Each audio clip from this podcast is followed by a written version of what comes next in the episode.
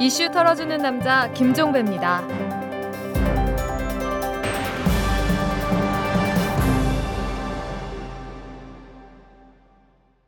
1월 25일 금요일에 보내드리는 이탈남입니다.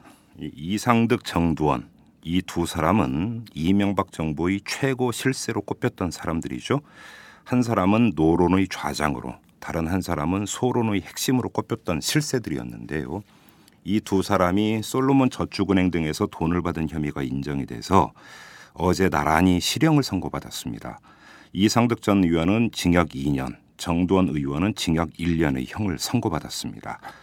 이로써 공식은 깨지지 않았습니다.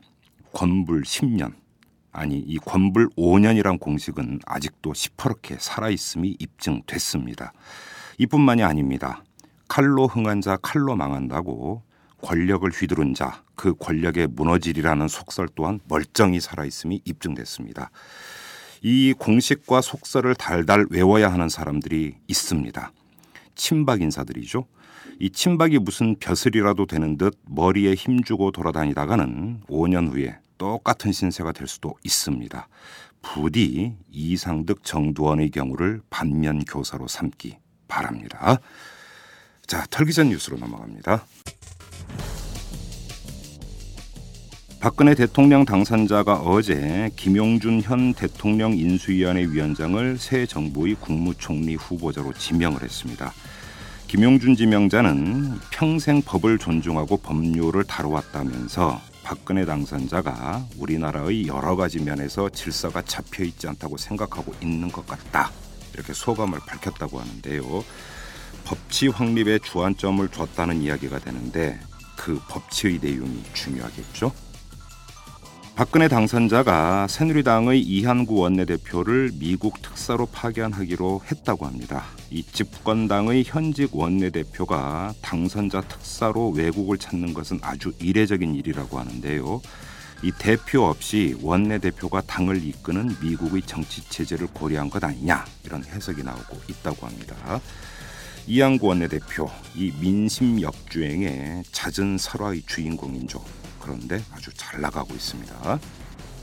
인천시와 강원도가 중국에서 열려고 했던 국제 축구 대회가 통일부의 뒤늦은 조건부 남북 접촉 승인으로 우여곡절을 겪고 있다고 합니다. 개막을 하긴 했는데 남북 개막전 경기가 연기되면서 파행을 빚고 있다고 하고요. 통일부는 또 이 남북 정세 악화를 이유로 인천시장의 출국은 물론 국내 취재진의 동행조차 못하게 압박을 했다고 합니다.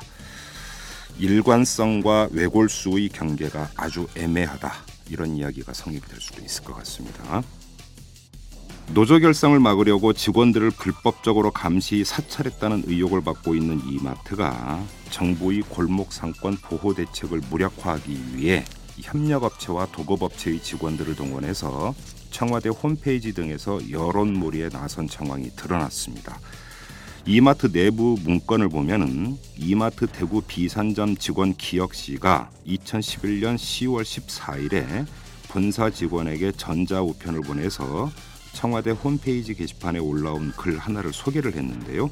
이 글 작성자는 자신을 대구 이마트 비산점 도급업체에서 일하는 사람이라고 소개한 뒤에 수십억 원의 투자비를 들여서 공사를 마무리하고 개장하려고 하니까 사용 승인 허가를 내주지 않는 건 너무하다 이렇게 주장을 했거든요. 근데 이 비산점 직원 기혁 씨는 지금 구청의 부구청장 건축국장과 면담하러 간다. 청와대 홈페이지 게시글 추천이 천 건 이상이면 청와대 대통령 비서실에서 움직이는 걸로 알고 있다. 전국 각 지점을 비롯한 전사로 전파해서 이번 주 안에 공감수가 천 건을 넘었으면 한다. 이렇게 적어놓고 있다고 합니다. 뭐 막가기로 작정을 했는데 뭘 못하겠습니까? 지금까지 털기전 뉴스였습니다.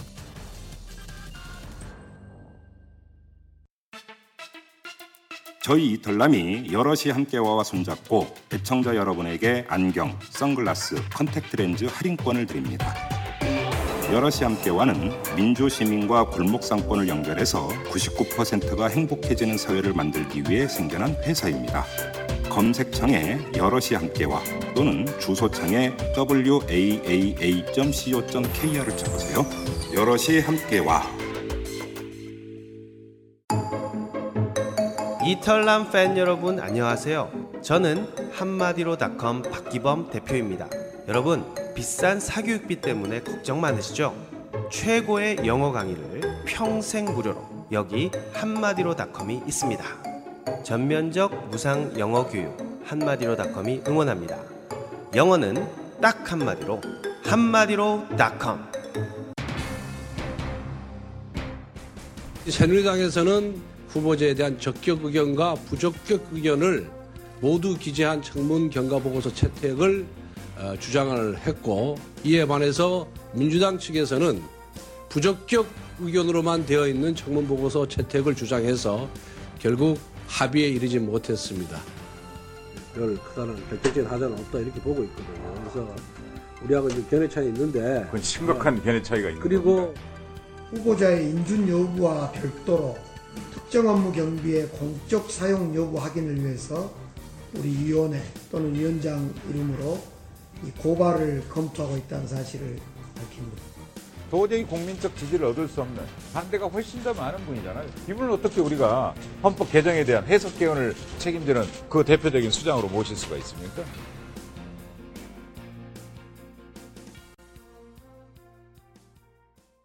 이동욱 헌법재판소장 후보자에 대한 국회 인사청문특위의 청문회 심사 경과 보고서 채택이 무산됐습니다. 여야가 어제까지 협상을 벌였지만 이견을 좁히지 못했고요. 이에 따라서 새누리당이 인사청문특위 활동 종료를 선언을 해버린 겁니다. 자 이렇게 되면 어떻게 되는 걸까요? 이 양파 인간 이동흡은 낙마하는 걸까요? 오늘 이 문제를 자세히 알아보기 위해서 민주당 소속의 강기정 인사청문특위 위원장을 전화로 연결합니다. 자, 의원님 안녕하세요. 네, 안녕하십니까. 네네.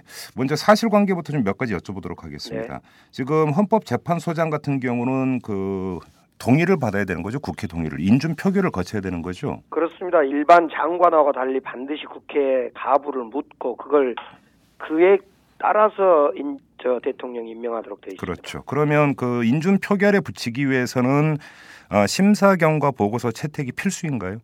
필수는 아닙니다.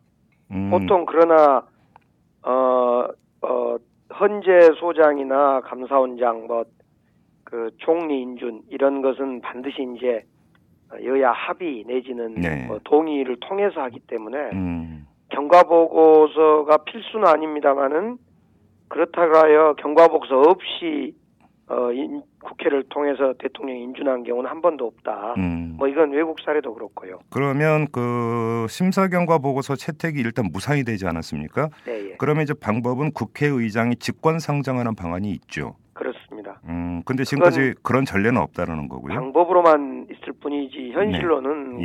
예. 뭐 직권 상정을 하거나 예. 이럴 가능성은 전혀 없, 과거에도 없었고 앞으로도 없을 거라고 보여집니다. 혹시 강창희 국회의장의 의중, 직권 상정 의중을 혹시 한번 확인을 해 보셨습니까?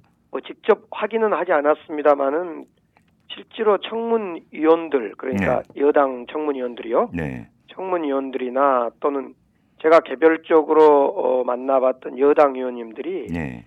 예를 들면 이 직권 상정을 해서 표결로 어, 처리 단독 처리를 하겠다 하면 어떤 의지가 보여야 되거든요. 네. 막 해야 된다. 음흠.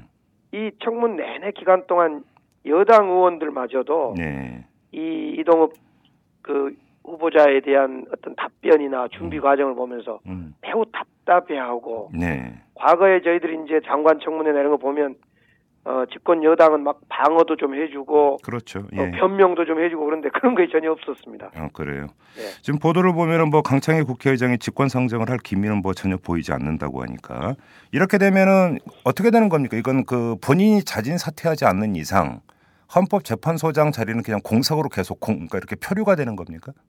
그러니까 과거에도 이제 그 헌- 헌재 소장은 아닙니다만은 김태호 국무총리 때도요.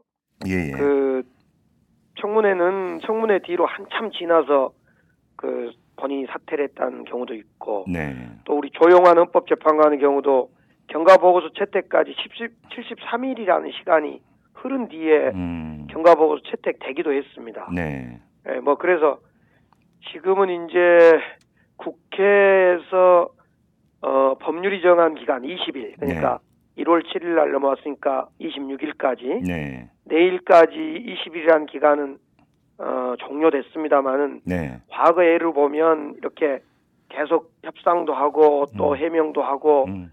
이런 과정을 겪어 나가는데 네. 어제 권선동 우리 저 간사가 협상 종료 그러니까 그 공- 청문회 종료를 선언하더라고요. 네, 네. 아 이것은 결국 이제 더 이상 협상이나 음. 뭐 국회 절차를 종료하겠다는 뜻이구나. 네. 그럼 남는 길은 음. 후보자가 판단하거나 음흠. 또 추천했던 대통령 정부에서 이- 저, 저 철회하거나 둘 중에 하나밖에 없구나 이렇게 음. 생각을 가졌습니다. 그러니까 새누리당이 인사청문특위 활동 종료를 선언한 것은 자기들도 밀어붙일 의사가 없음을 우회적으로 표현한 것이다 이렇게 해석을 하는 거군요. 그렇습니다. 어제 예를 들면 회의 같은 경우도 네, 오히려 민주당은 어제 회의를 열어서 네, 좀더 따져보자, 음, 어, 감론을 박 하자라고 하는 의견이 네, 뭐제 의견도 그랬고 어, 우리 위원님들의 의견이 있었습니다. 음, 그런데 그런 회의를 여는 것 자체가 새누리당 입장에서는 음. 좀 부담스러웠겠죠. 뭐 네, 그 후보자를 위한 변명을 해야 되거나. 옹색했다 이렇게 저는 보여집니다. 음. 우리 애청자 여러분들의 이해를 돕기 위해서 이 심사 경과 보고서가 채택이 된다고 해서 이것이 곧 그 여야의 그 동의를 뜻하는 건 아니잖아요. 보고서에 부적격이라고 여야가 합의해서 박을 수도 있는 거 아니겠습니까? 과거 전례로는 부적격해서 청문위원회에서 음. 본회의로 올린 적은 한 번도 없고요. 그렇죠. 예. 결국 적격도 있고 부적격도 있으나 대체적으로 적격이다라는 의견이 음, 음. 올라가고 네. 그거에 대한 찬반 토론이 음. 그 벌어지는 이런 상황이죠. 자, 일단 뭐 사실관계 부분은 이제 그 대충은 좀 짚은 것 같은데요. 이동욱 후보자가 애당초 지명이 된 것부터가 이제 그 한번 좀 따져봐야 될 것 같은데 이렇게 지금 청문회 과정에서 수많은 문제가 지금 제기가 되지 않았습니까? 네, 예. 근데 이게 청문회가 되면서부터 항상 이제 문제가 되는 것이 결국 인사 검증이 지명을 하기 전에 제대로 됐느냐 이 문제가 항상 불거지거든요. 왜 청문회에서 자꾸 이런 문제가 나오는가? 이거는 사전에 지명 전 단계에서 인사 검증이 제대로 되지 않았기 때문 아니냐? 내지 코드 인사로 가다 보니까 밀어붙이려고 한 거 아니냐? 네. 이런 지적이 많이 나왔던 것 같은데 포인트는 이명박 대통령이 지명권을 갖고 있어서 해, 뭔가 했다고는 하지만 박근혜 당선자가 동의를 했다 이런 보도가 있었습니다. 네. 이동욱 후보자의 지명에 박근혜 당선자의 의중이 많이 실려 있었다고 판단을 하십니까? 네, 실제로 청문 과정에서도 어, 9월에 이동호 후보자가 재판관을 사퇴를 하면서 예. 박근혜 당선자가 되면 다시 이 돌아올 테니까 짐 좀 보관해 놔라 이런 말을 했다 그러고 예. 실제로 말을 했는지 안 했는지는 후보자는 부인을 했습니다마는 짐은 사실은 청문 절차가 진행되기 바로 직전까지 보관되어 있던 것이 사실입니다. 네. 이제 그렇게 보여지고요. 예. 또 다른 이제 아직 그 확인되지 않았습니다만 역시 이한구 원내대표가 어 이 이동우 후보자가 같은 동양이고 네. 또 학교 선후배간이고 네, 네, 네. 또 상당히 같은 생각들이 비슷해서 박근혜 후보에게 추천했고 네. 박근혜 후보가 아 당선자가 음. 원내대표 이, 이한구 원내대표한테 당한 것 아니냐 이런 얘기가 오. 어, 흘러나오고 있습니다. 이양구 원내대표가 박근혜 당선자한테 추천을 했다. 네, 이게 그 이양구 원내대표가 이동욱 후보자의 고등학교 3년 선배라면서요. 그러니까요. 예. 그리고 실제로 이제 이번 청문 진행 과정에서 네. 청문회 진행이 잘 되고 있음에도 불구하고 예. 마치 무슨 도살장 음, 같다라든가 음, 음, 야당의 어떤 정당한 그 의혹 제기 또는 진실 규명을 그뭐좀 매우 비하하는 이런 네. 발언도 하고 그랬는데 음. 예. 이제 그런 전 과정을 볼 때 결국은 지금 박근혜 당선자의 의중이 결정적으로 이동욱을 이동욱에게 가 있었다. 네. 만약 박근혜 당선자의 의중이 필요치 않았다면 아마 이명박 대통령은 좀 더 빨리 그 이동욱 아니 현재 소장을 추천해서 네. 1월 21일 날 이강국 소장이 물러나기 전에 예. 청문 절차를 좀 맞춰 놓고 예. 물러나면 곧바로 임명하는 음. 청문회를 마쳤기 때문에 임명하는 네, 네, 네. 뭐 이런 절차를 밟았어야 될 건데 예. 결국 국회로 넘어온 거 1월 7일이니까 아. 결국은 12월 19일 작년 박근혜 당선자가 당선되고 나 조율의 과정이 필요치 않았는가 그러니까 사실상 지명권자는 박근혜 당선자였다 이렇게 봐야 되는 거죠. 그렇습니다. 그래서 모든 언론도 그렇고 저희들 스스로도 네. 박근혜 당선자의 첫 인사청문회다. 네. 이렇게 저희들은 얘기를 했었죠. 음, 근데 지금 그런데 새누리당 간사인 권성동 의원이 이제 그 특위 활동 종료를 선언을 했고 이건 사실상 포기로 만약에 해석을 한다면 박근혜 당선자도 이 인사 카드는 접었다 이렇게 이어서 해석할 수밖에 없겠네요. 결국 박근혜 당선자의 의중을 갖고 있는 많은 분들, 즉 그 국회 내 새누리당 네.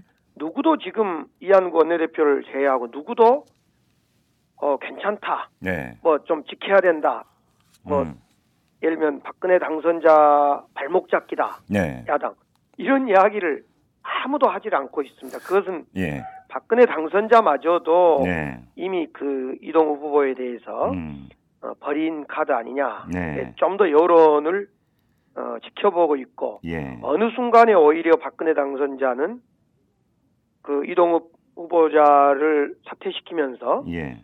오히려 국민 여론을 잘 수렴하는 당선자 네. 이렇게 자기 스스로를 변모시키는 음흠. 어떤 타이밍을 만들고 있는 것 아니냐 지금 이렇게 좀 좀 저 개인은 생각해 보고 있습니다. 네.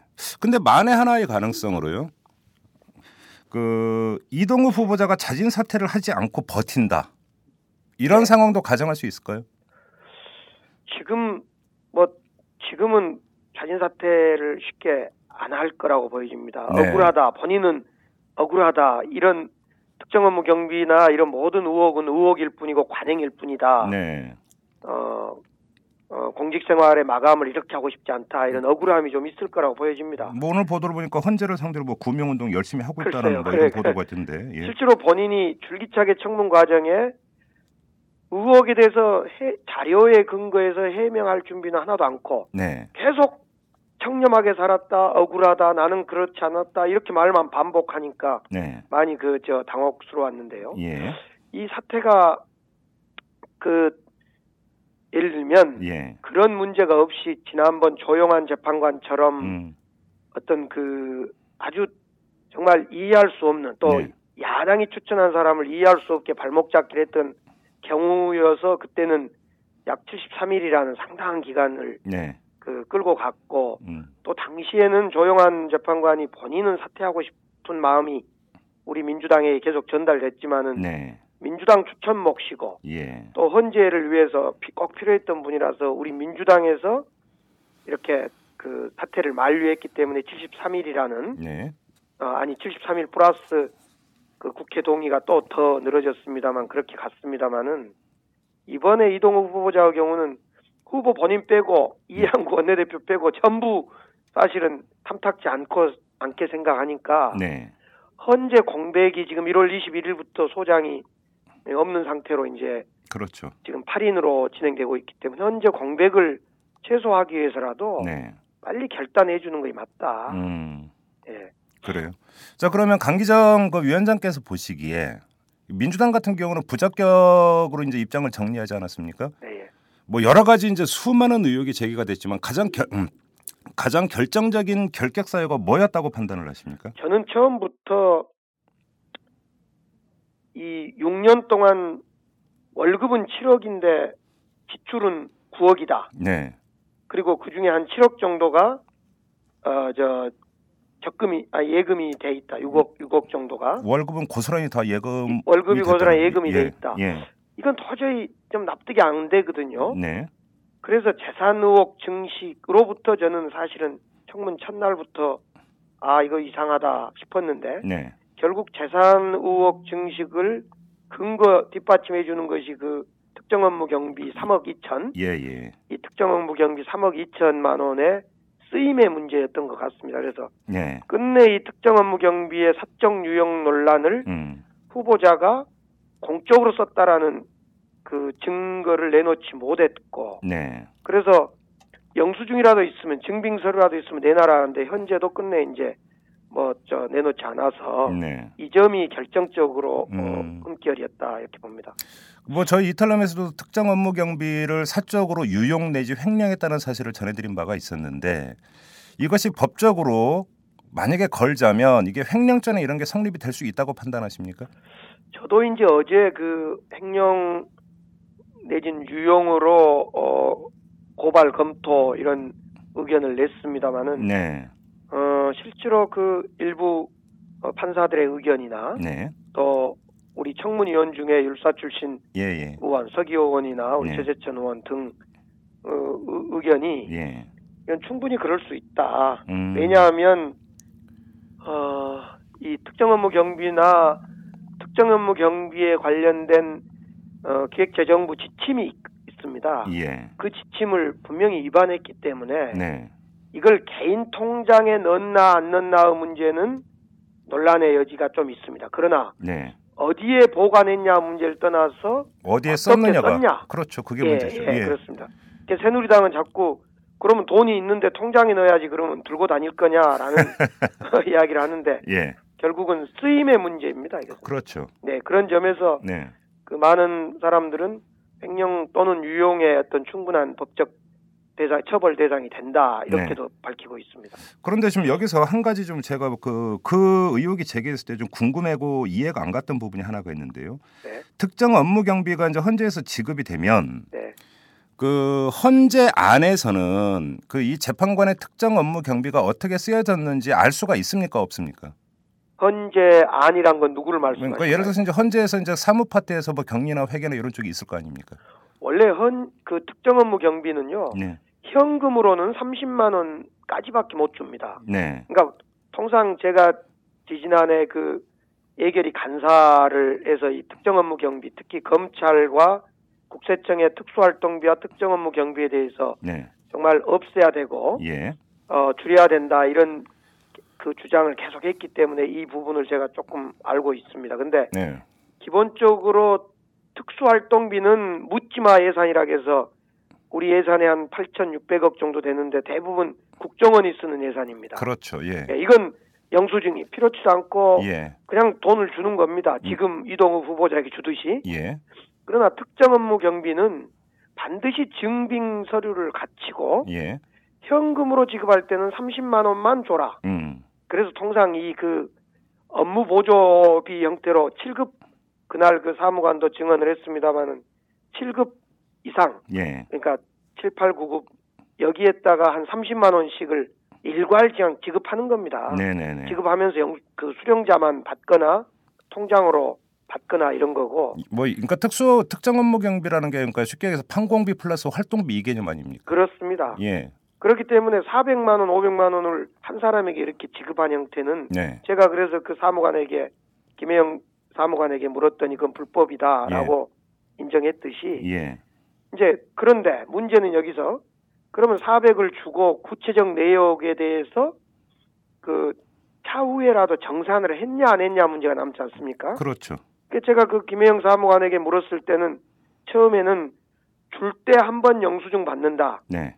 라고 했는데 나중에는 또 한참 다른 분 뭐 새누리당 질문 과정에서는 그때 한 번 받고 다, 다음 달이 뭐 표현은 그런데 제가 듣기로는 다음 달에 증빙서류를 한 번 더 받는다 이렇게 표현을 하던데요. 네. 제가 볼 땐 그렇지 않는 것 같아요. 음. 한번 줄 때 이동욱 사인 한 번 들어가는 그거 받는 걸로 네.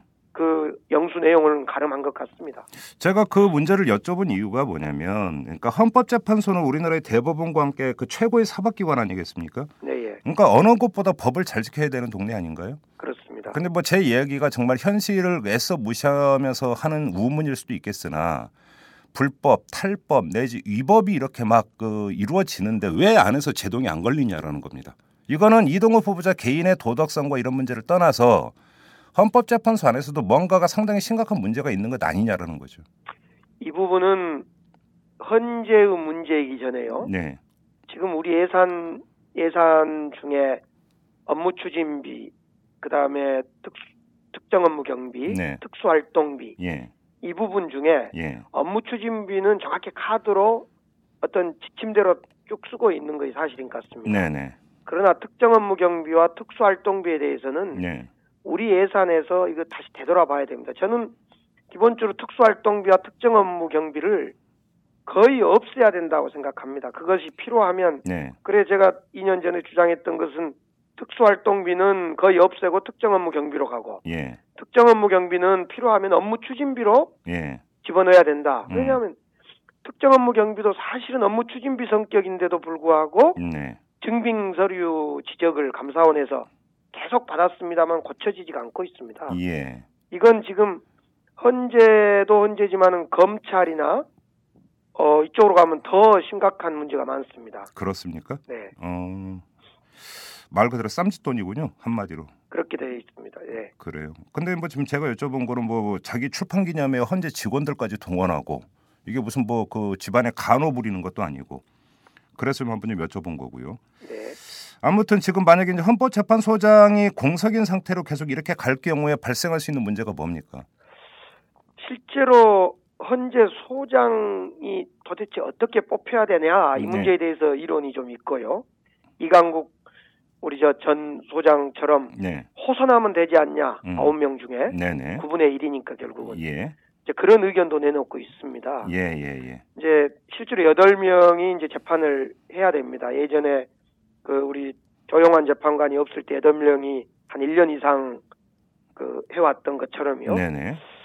어 그러나 이제 이것은 실제로 재판의 문제 어려움이라기보다도 네, 헌재 소장이 그 헌법의 최후의 보루이고 국민의 기본권을 지키는 상징적 기관이고 실질적 기관인데 네, 그의 수장이 공백이라는 것 때문에 예, 그 국민들 입장에서 볼 때, 국민들의 편에서 볼때 네. 헌재 소장이 공석이 장기간 된다.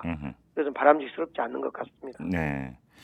그러면 그 박근혜 당선자가 그다음에 이명박 대통령이 임기가 이제 유지되고 있을 때는 형식적으로 이명박 대통령이 해야 되겠지만 하루라도 빨리 그 일단 이동호 후보자의 자진 사퇴를 이끌어내고 다른 사람을 지명을 해야 되겠네요.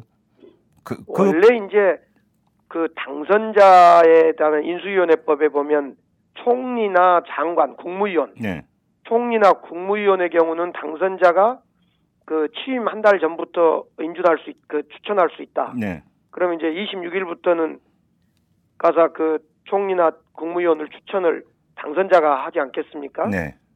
이제 그런 데에 비해서 헌재 소장은 그 대상은 아니지 않습니까? 대상이 아니어서 지금 법 개정도 하고 있다는 이야기를 들었습니다. 아 그런가요? 예. 예, 예. 그러나 실질적으로 이동우 후보자를 그랬듯이 박근혜 당선자가 빨리 결단을 내리는 것이 이 문제를 푸는 길이다 이렇게 생각합니다. 일부에서는 이명박 대통령이 박근혜 당선자 눈치를 보고 있어서 네. 이 이동우 후보자에 대한 인준 철회를 아니 후보 철회를 못 하고 있다 이런 이야기까지 들립니다. 아 예.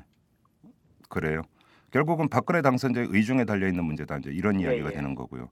근데 좀 약간 아이러니한 부분이 아까 이제 그 강기정 위원장의 말씀에 따르면 이양구 원내대표가 추천을 해서 박근혜 당선자가 사실상 지명권을 행사를 했다라는 것 아니겠습니까? 네. 근데 헌재 소장이 이렇게 그냥 그 1대1 그냥 추천, 그다음에 수용 이런 식으로 허술하게 이렇게 저기 뭐지 지명이 되고 이렇습니까? 글쎄 뭐 저 이한구 대표가 했다 뭐 음. 이렇게보다도 이한구 대표가 거들었다 이런 표현이 맞지 않겠습니까? 이미 앞서 말씀드렸듯이 이 예. 문제는 이 청문 절차 진행되기 훨씬 전부터 네. 이동 후보에 대한 불가론이 많이 나왔는데 예. 그럼에도 불구하고 이걸 밀어붙였다는 것은 이한구 대표의 뜻이라기보다도 당선자 박근혜 당선자의 뜻이었겠죠. 예. 그래요. 그러면 당선자는 그 여러 가지 불가론이 나오고 있음에도 불구하고 왜 이 사람을 지명을 했을까요? 거의 박근혜 당선자 스타일 아닌가 싶어요. 윤창중 대변인 예. 수석 대변인 시켰던 것도 예. 당시에 윤창중 그에 대해서는 많은 종편이 나가서 하도 설화를 많이 폈기 때문에 네. 당시에 야당이나 또는 국민들이 볼 때는 저 양반은 절대 안 된다 했는데도 음흠. 결국 밀어붙였던 것처럼 네. 예 그런 그 박근혜식 스타일 그러니까 음. 뭐랄까 그 어, 불통 스타일 소통하지 않는 스타일의 전형이 이동욱도 나타난 것 아니냐 네.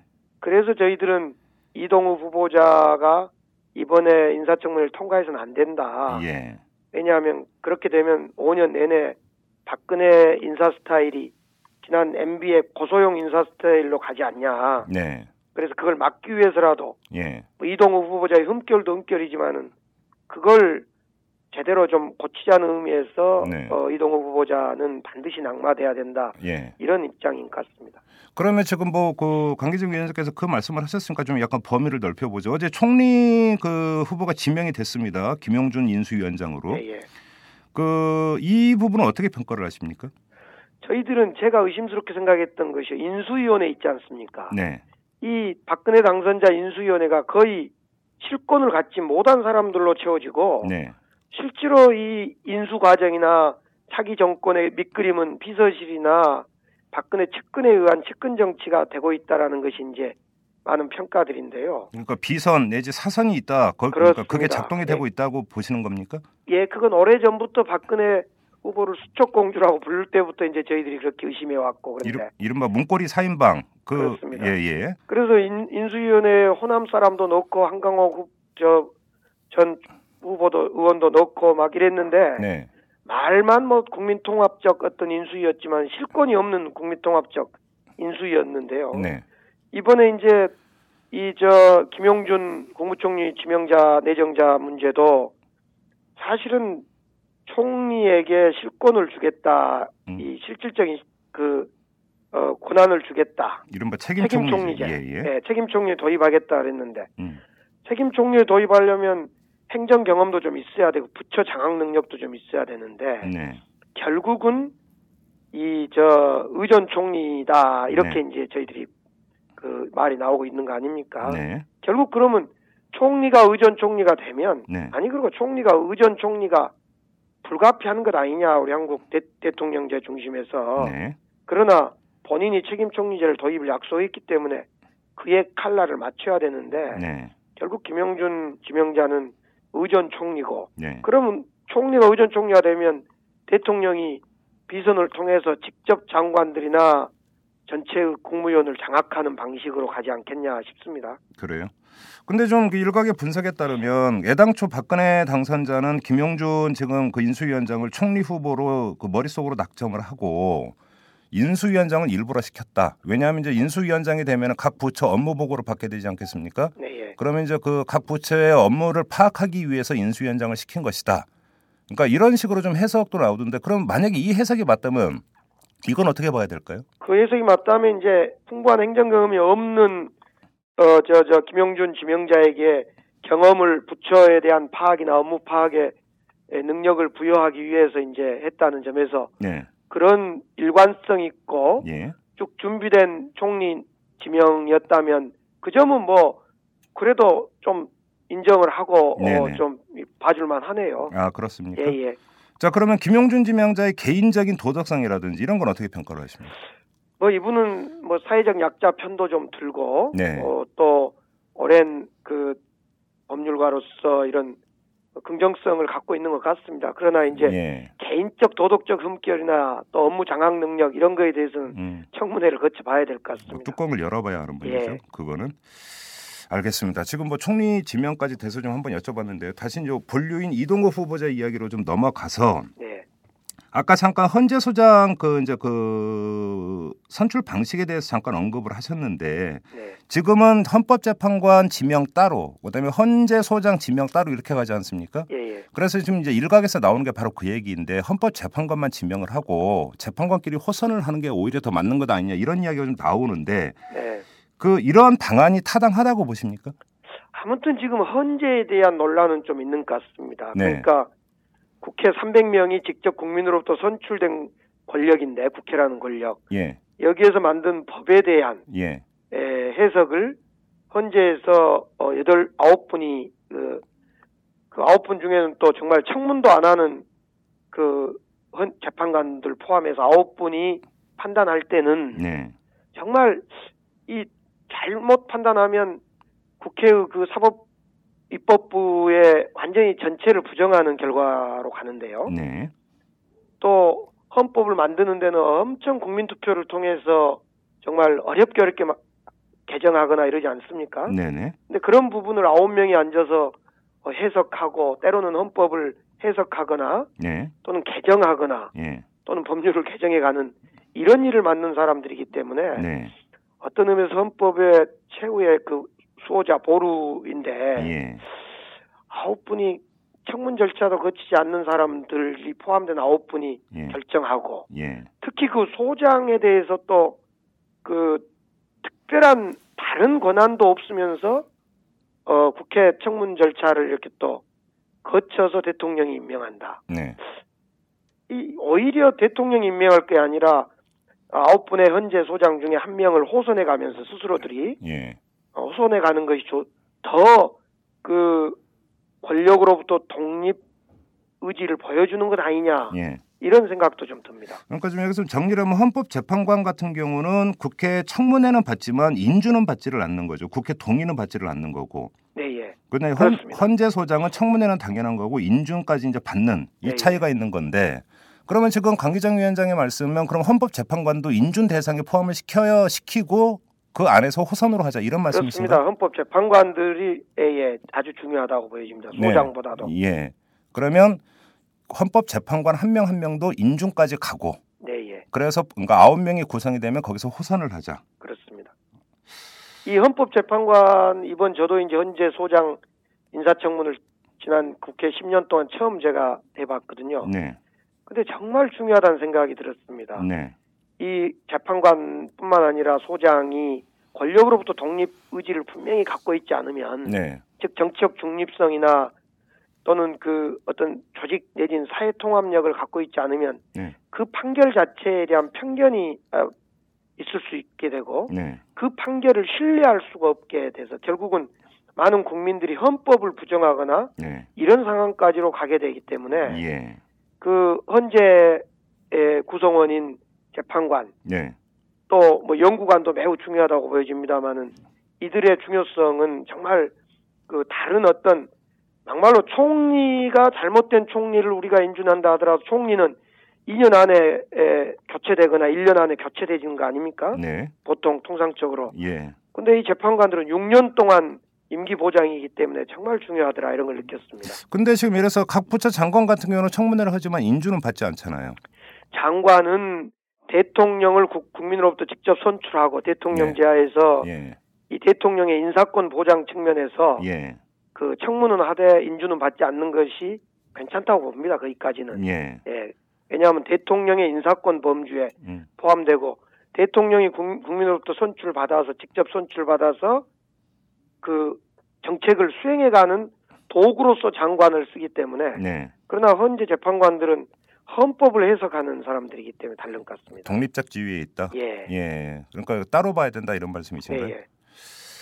알겠습니다. 자 이제 마무리를 해야 될 것 같은데 아무튼 이동호 후보자 헌법재판소장 자리에 앉는 경우는 없다 이렇게 단정을 해도 되는 겁니까? 네, 뭐 그 점은 저희들이 어뭐 뭐 100% 확신하겠습니다. 알겠습니다. 자 여기서 마무리하겠습니다. 고맙습니다. 네. 안녕하십니까 오마이뉴스 대표 오연호입니다. 오늘은 조금 긴 말씀을 드리겠습니다. 여러분 마음이 아프시죠? 박근혜 후보의 당선이 확정된 날 한 독자가 저에게 긴 문자를 보내왔습니다. 추운 날씨 속에서도 정말 정말 고생 많으셨습니다. 덕분에 사무실에서 집에서 버스에서 지하철에서 저를 포함한 많은 사람들이 그 열기를 그 열망을 함께 느낄 수 있었으니 고맙습니다. 오늘 하루 종일 일이 손에 안 잡혀서 멍했던 사람들 많을 것 같아요. 저도 그랬고요. 그래도 1,470만 명이 한 마음이 되는데 대선 올레가 얼마나 큰 영향을 미쳤는지요. 정말 고생 많으셨습니다. 못다한 숙면 취하시고 좀 쉬시고 건강도 챙기시고요. 앞으로의 1800일 동안도 묵묵히 버텨주세요. 죄송합니다. 감사합니다. 네. 오마이뉴스가 만드는 이탈남과 대선 논례를 사랑해 주시고 10만인 클럽 가입으로 후원해 주신 깨어있는 시민 여러분 고개 숙여 감사드립니다. 오마이TV를 획기적으로 발전시켜 공중파와 보수 종편의 영향력을 능가하는 프로그램들을 만들어 가겠습니다. 10만인 클럽 후원으로 참여해 주십시오. 지금까지 6,300명이 함께 해 주셨습니다. 우선 만 명을 만들어 보지요. 10만인 클럽 참여는 오마이뉴스 메인면에 안내되어 있습니다. 대선 올레는 끝났지만 힐링 올레로 계속 찾아뵙겠습니다. 마음이 서로 아픈 사람들끼리 힘껏 껴안아 줍시다. 사랑합니다. 감사합니다.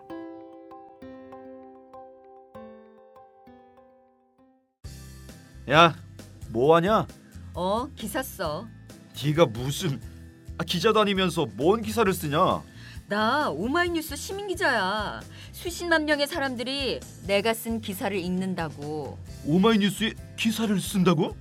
어, 난 읽기만 했는데. 야, 그게 정말이야? 당신도 오마이뉴스 헤드라인 기사를 쓸 수 있습니다. 지금 바로 오마이뉴스 시민 기자로 등록하세요. 세상을 바꾸는 주인공이 될 수 있습니다. 오마이뉴스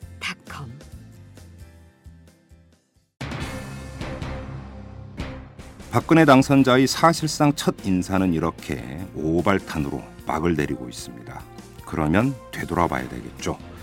일각에서는 이 보안을 중시하는 박근혜 당선자의 깜깜이 인사를 비판하는데 그에 앞서서 짚어보고 자상해야 하는 문제가 따로 있습니다. 바로 인사 마인드입니다.